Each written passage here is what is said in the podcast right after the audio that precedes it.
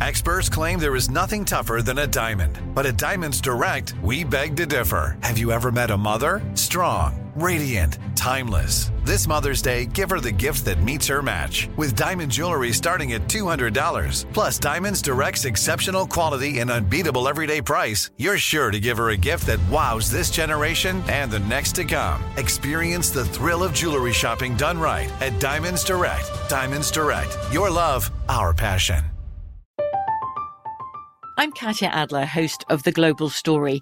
Over the last 25 years, I've covered conflicts in the Middle East, political and economic crises in Europe, drug cartels in Mexico.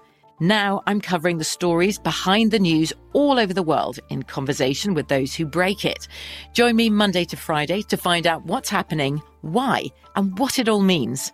Follow The Global Story from the BBC wherever you listen to podcasts. You know you've got a comeback in you. When you take the next step, you're going to make it count for your career, for your family, for your life. You can earn a degree you're proud of with Purdue Global. Purdue Global is backed by Purdue University, one of the nation's most respected and innovative public universities. This is your chance. This is your opportunity. This is your comeback. Purdue Global, Purdue's online university for working adults. Start your comeback today at purdueglobal.edu. When you have health insurance, it's easy to forget about your out of pocket costs. That can be a lot of money, but are your bills accurate? Well, it's estimated that over 50% of medical bills contain errors. HealthLock can help you. HealthLock technology securely connects with your insurance and flags any overbilling, wrong codes, and fraud. You can even have HealthLock work on your behalf to get money back from select past bills. To date, HealthLock has helped its members save over $130 million. So to save, visit healthlock.com today. That's healthlock.com today.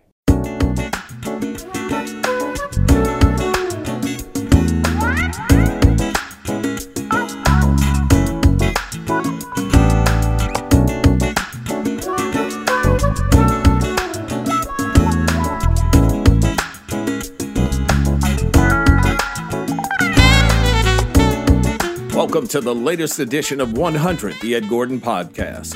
Today, a conversation with Tony Award winning playwright Michael R. Jackson. Jackson was one of this year's big winners for his play, A Strange Loop. The play is about, well, I'll let him tell you. A Strange Loop is about a, a young, fat, black gay man who named Usher, who is works as an usher at a Broadway show, and it's writing a musical about a young fat black gay man named Usher who works as an usher at a Broadway show, who is writing a musical about a fat black gay man named Usher who works at a Broadway show, et cetera, et cetera, and sort of cycling through his own self perception and self hatred. Got that? The play was nominated for 11 awards and took home two of the biggest prizes on what is known as Broadway's biggest night. Okay, and the winner is, uh, and the Tony goes to A Strange Loop. Winning for both Best Musical and Best Book, Jackson has become a sensation on the Great White Way.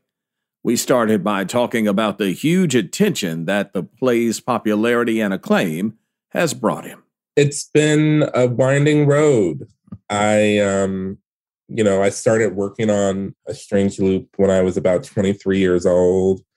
And when I started it, I, I had no ambition for it to really go anywhere or be anything. And so for it to have gotten the acclaim that it's gotten in recent years is kind of mind blowing when I really look at the bigger picture. Give us your road. Often uh, the media does this when someone has a, uh, you know, extraordinary um, project like you've had they pick you up from that day forward. Oh yeah. but there's been a toll for you um, getting to that point. Give us give us a, a, a, quick tour of what you did prior to. I used to try to make up little songs when I was growing up. Um, I had a really good ear. I had perfect pitch, um, and I would and I was improvising. And I got to play at church. I played for church choirs all through you know sort of high school. Um, and that gave me a real musical sensibility but i didn't know how to write lyrics i didn't understand mm. song form and so then i sort of i went to NYU for playwriting, although my dream was to be a soap opera writer. and um, I fell in love with playwriting and I started writing plays and that sort of thing, and, and still just messing around with music just for me, but again, not knowing how to write lyrics. I go to grad school right after undergrad, and I go to the NYU grad musical theater writing program where I study book writing and lyric writing, and then I sort of learn how to uh, write songs, you know, lyrically. And but right before that, right in between going before I went to grad school, I had started writing this monologue called Why I Can't Get Work. And it was just about this, I was 23, and it was just about this young black gay man walking around New York wondering why life was so terrible. And when once I'd learned how to write um, sort of songs, a teacher of mine said, if you're a lyricist who's never written music or a composer who's never written lyrics, you want to try it, go for it. So then I decided to try writing my hand at writing my own music. And the song that came out of it was a song called Memory Song. And it went over really well in my class, and my teachers and my others and other students encouraged me to continue writing music, even though I was in the program as a lyricist and a book writer. And so I just started writing songs sort of on my own, just for my own, you know, entertainment. And a lot of those songs started to feed into the monologue I had written a couple years prior. And then that, with this director who I was working with at the time, started to change into this one man show called Fast Food Town. And then I performed that in 2006 at a venue in New York City. And I came away from it being like, I want to keep working on this thing, but I don't want to be in it. And I don't want it to be like a cabaret act. Mm-hmm. And so we started working with a music with a with a theater company and on just developing the book of the of what would become this musical. And in that period, it turned into what was now known as a strange loop. I called up my friend Stephen Brackett, who had directed a bunch of concerts of music that I had been doing. Because in the midst of all of that, I was still writing music. And some of the songs from the show he had heard. And so I called him up and I was like, listen, I finally need to hear this entire musical with the music to know what I have.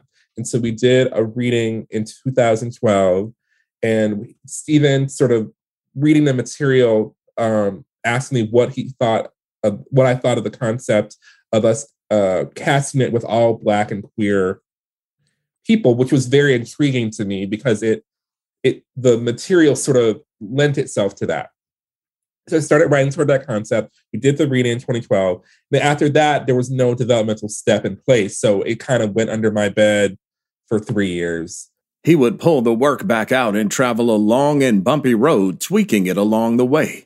From 2015, the play would have a number of iterations, stops and starts, and a number of different directors.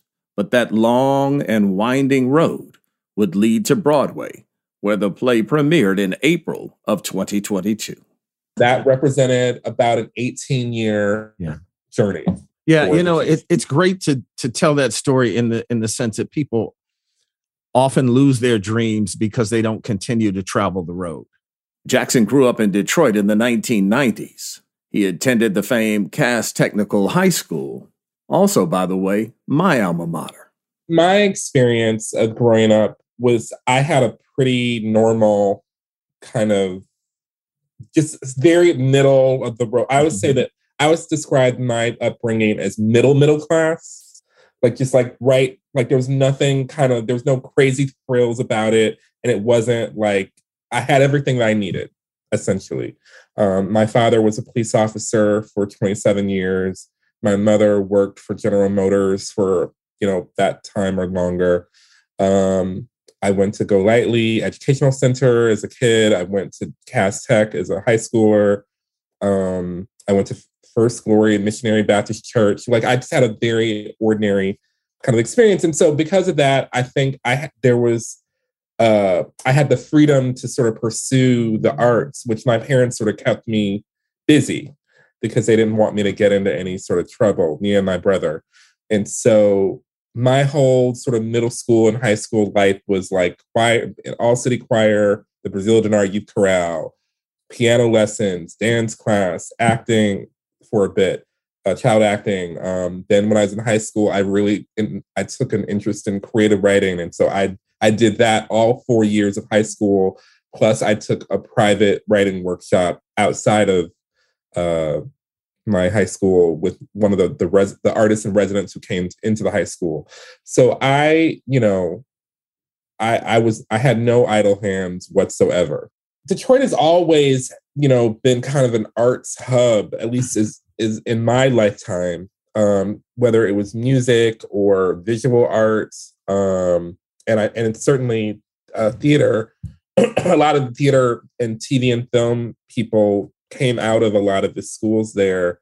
Um, you know, either at our, you know, at Cass, like we had David Alan Grier, Ellen Burstyn, Lily Tomlin, uh, Kenya Moore, if you're, you know, a Housewives fan, like so many people. Um, I just think that, you know, probably even just having the legacy of Motown starting there probably laid the groundwork. Like one of the, um, I took at Cass, I took harp for a year as one of my electives. And uh, Patricia Terry Ross, who was the harp teacher there, was like a session player for Motown the whole time. Um, so like I just think that it just was in the water. Uh, and and and and because there were so many of those artists who were there, they were able to pass that down to students in one way or another. I tell people all the time who say to me, you know, what was it in the water at Cass? What made you uh, you know so prolific in terms of the people you turn out and i said you know i think it is just expectation you yeah. know cass set a certain expectation for you that you were supposed to be you know able to do mm-hmm. uh, yeah i mean when people talk about like nowadays they talk about black excellence i i have a different conception of what that was when i was growing up than what i sometimes feel like it is now when people use that phrase because I felt like when I was in middle school and high school in Detroit, it was like they kicked your butt. Like you had to be good. Like you actually had to be good. It wasn't just like a label. It's like you had to live up to it. And you and you wanted to. Like you wanted to be great at whatever it is that you were doing. And I think that that is is how I sort of always think of my childhood is of black excellence when I think about that. That black excellence was awarded tenfold with a strange loop. Many have wondered how much of the play was drawn from real life experience. While you've said that this is not autobiographical, it certainly mirrors um, your journey to a great degree. Yeah, so I always say if I had to use the word autobiographical, I would describe it as emotionally autobiographical, which is to say that I have felt everything that the protagonist, Usher, has felt. I lived a version of that um, as a younger person. The show sort of is frozen at a, a, young man who's 25 going on 26. I'm 41 now. Um, and I drew from personal experience to tell uh, the show, but like it's, I, I I always say the reason why I don't call it an autobiography is because it's not as simple as a one-to-one ratio of events to my life. It's about a young person who has a certain distorted point of view about himself and d- distorted perspective and everything gets refracted through that and so i don't know like is that the truth i don't it's it's hard to say because like yeah. everything is like the world is horrible and but he still has this weird grain of hope inside of that and that you know was definitely my truth as a young person but once i got a certain distance from that experience it was different than like my quote unquote life. It was like a it was a portrait of a portrait. Yeah.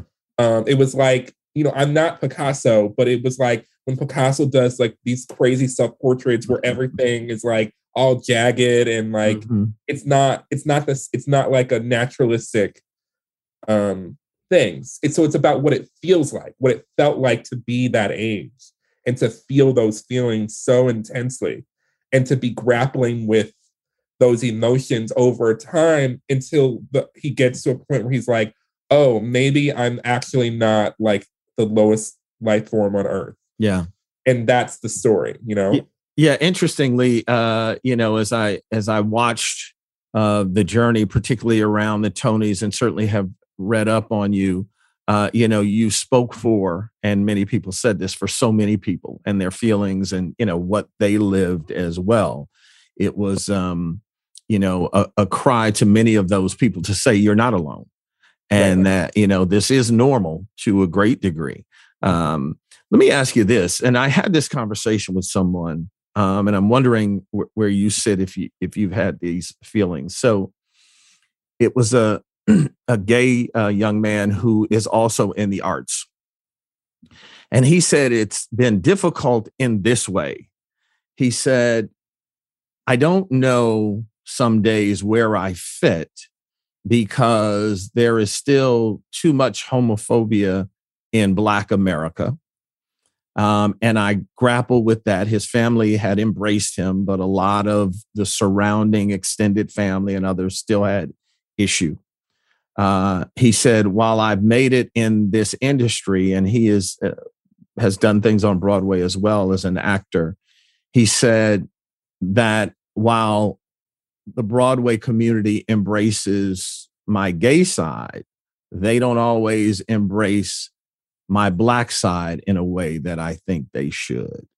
Um, have you have you felt that, and is it still after all these years difficult to find um, a steady place for you to feel? And I don't want to put this on you. I'm asking, comfortable and whole. That's a really good question. Um, I think it's complicated for me personally. Um, I know everybody has their own experiences of this because for me, I've been asked about sort of like homophobia in the Black community.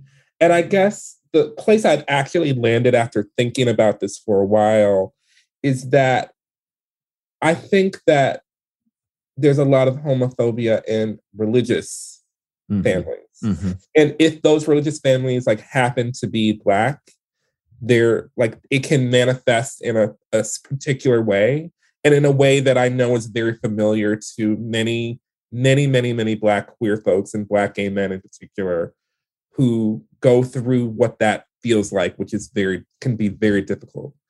Um, it, uh, and so I actually would be curious to talk to Black gay folks who did not grow up in religious families to see what the experience was like if their families didn't accept them because of sort of like gender norms and and masculinity or whatever and did it have a different like flavor to it than if you grew up like in a baptist or COGIC or pentecostal home or catholic or whatever.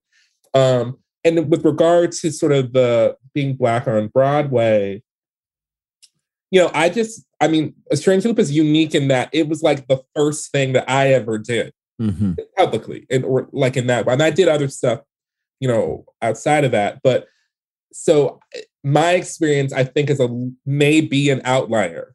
I've had like a pretty great time, it, which is to say, I think because I spent so much time working on it, by the time it got to off Broadway or off Broadway or on Broadway, it was kind of undeniable. Like nobody could really tell us anything. Like we we we were doing it, and I had a lot of partners to help me tell the story that I wanted to tell, both on stage and in the marketing and everything.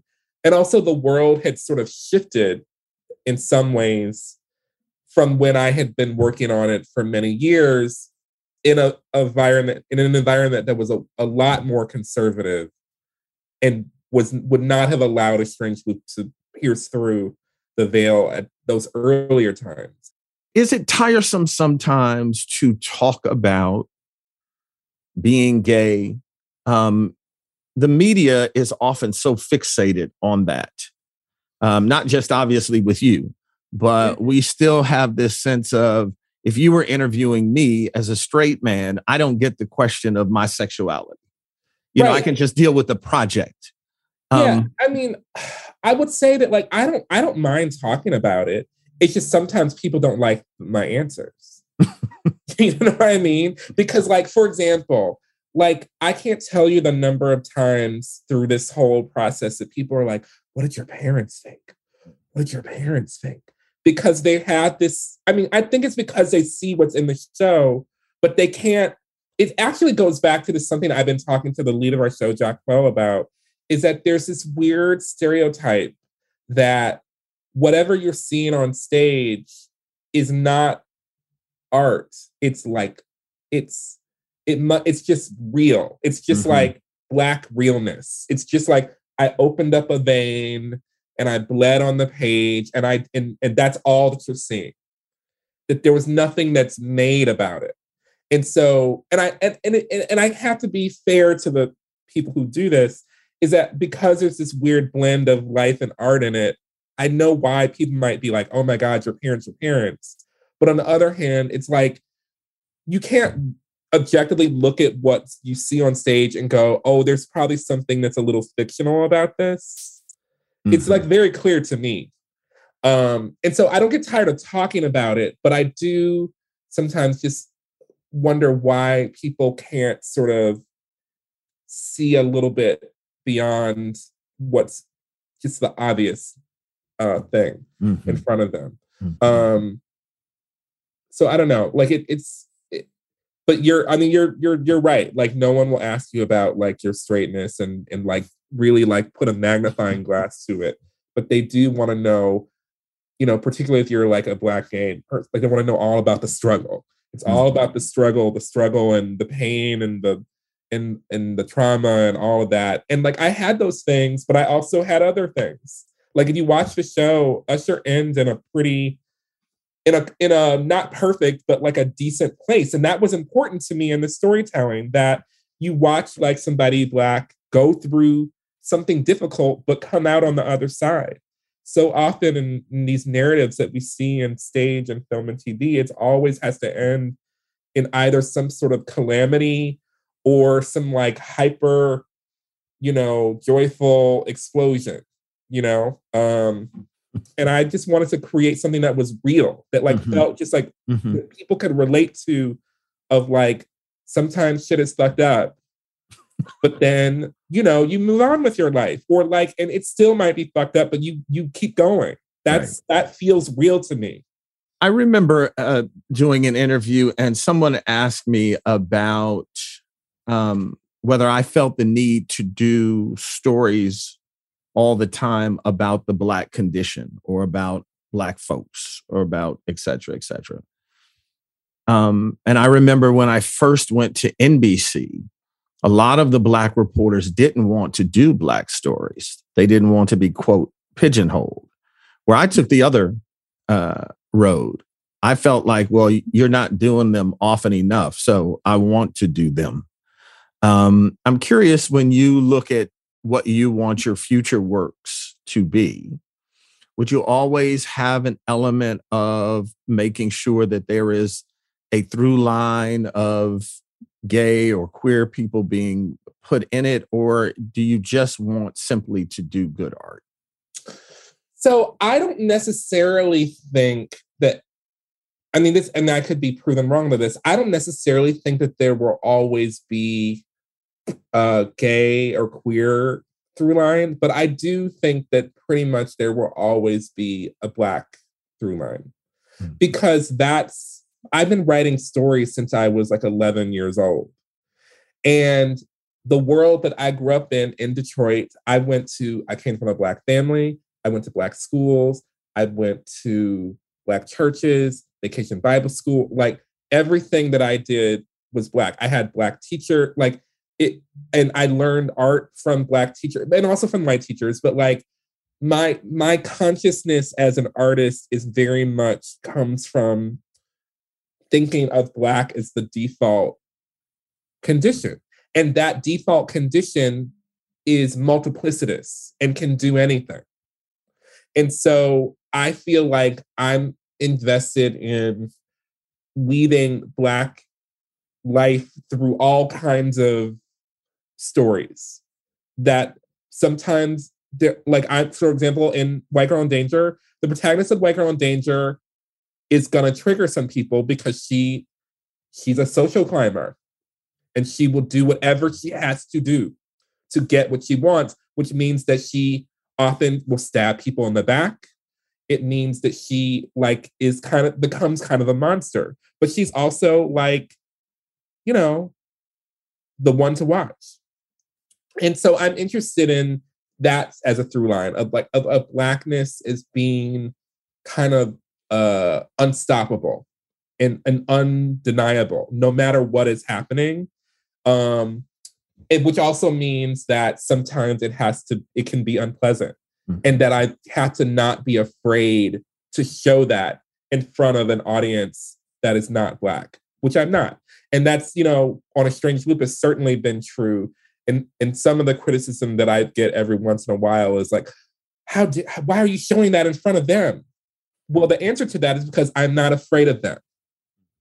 And I can't be as an artist, especially, but also in life. I'm not afraid of them. Let's talk about um, what must have been a magical night for you. 11 nominations. You win uh, for Best Musical and uh, Best Book. We should note for those who are not um, play or Broadway aficionados, when you talk about the book, that is what goes along in a musical that isn't being sung. You know, right. you, there there has to be a, a, a, quote unquote conventional play that that goes along with that. Um, when you have that kind of success, it makes it even more difficult, I think, or at least certainly puts um, pressure, not necessarily self imposed, on the next thing. Oh, yeah. what are you feeling as you walk into whatever the next thing is? Um, you know, I feel my next project is real crazy. It's like a lot. It's like a big, splashy, like big swing. It's like a big swing. I'm taking a big old swing with my next piece. And I feel terrified and I feel excited mm-hmm. like which to me tells me that I'm doing the right thing by working on it. We just actually finished a workshop of it yesterday, um, and we're sort of slowly moving toward a production at the top uh, at the first quarter of next year, hopefully, and um, off Broadway. And um, I and I do sort of you know, especially because a Strange Loop is a piece that has been that so many people have felt like affirmed and like validated by that like in some ways at least in this moment i am sort of perceived as like this like maker of a warm bath or or of a you know or something that's like makes people feel snugly inside or whatever. I'm mm-hmm. i'm being a little facetious but but that's generally like when I interact with people, that's and when I hear people talk about the show, they, that's what they feel.